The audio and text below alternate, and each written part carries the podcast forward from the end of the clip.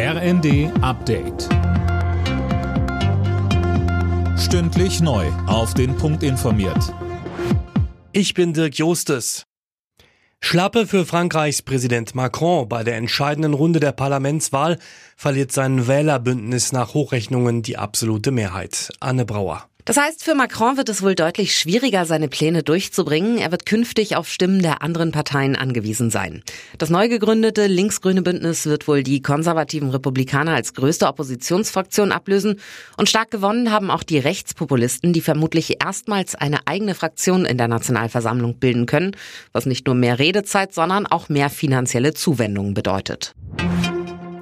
Wegen des Waldbrandes sind im brandenburgischen Treuenbrietzen drei Ortsteile evakuiert worden. Rund 600 Bewohnerinnen und Bewohner wurden vorübergehend aus ihren Häusern vertrieben.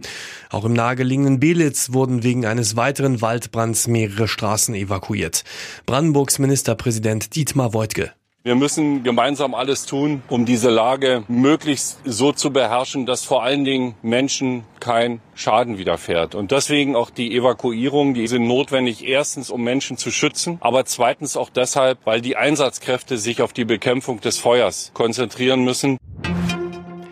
Die erste Hitzewelle des Jahres hat am Wochenende weite Teile Deutschlands mit extremen Temperaturen im Griff gehabt.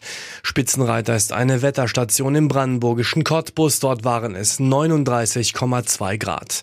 Auch Spanien, Frankreich und Großbritannien verzeichnen in diesem Jahr eine ungewöhnlich frühe Hitzewelle.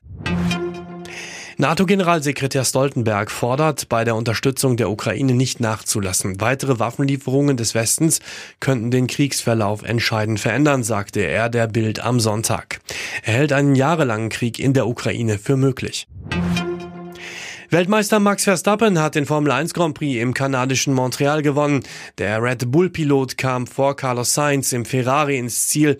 Dritter wurde Lewis Hamilton im Mercedes. Alle Nachrichten auf rnd.de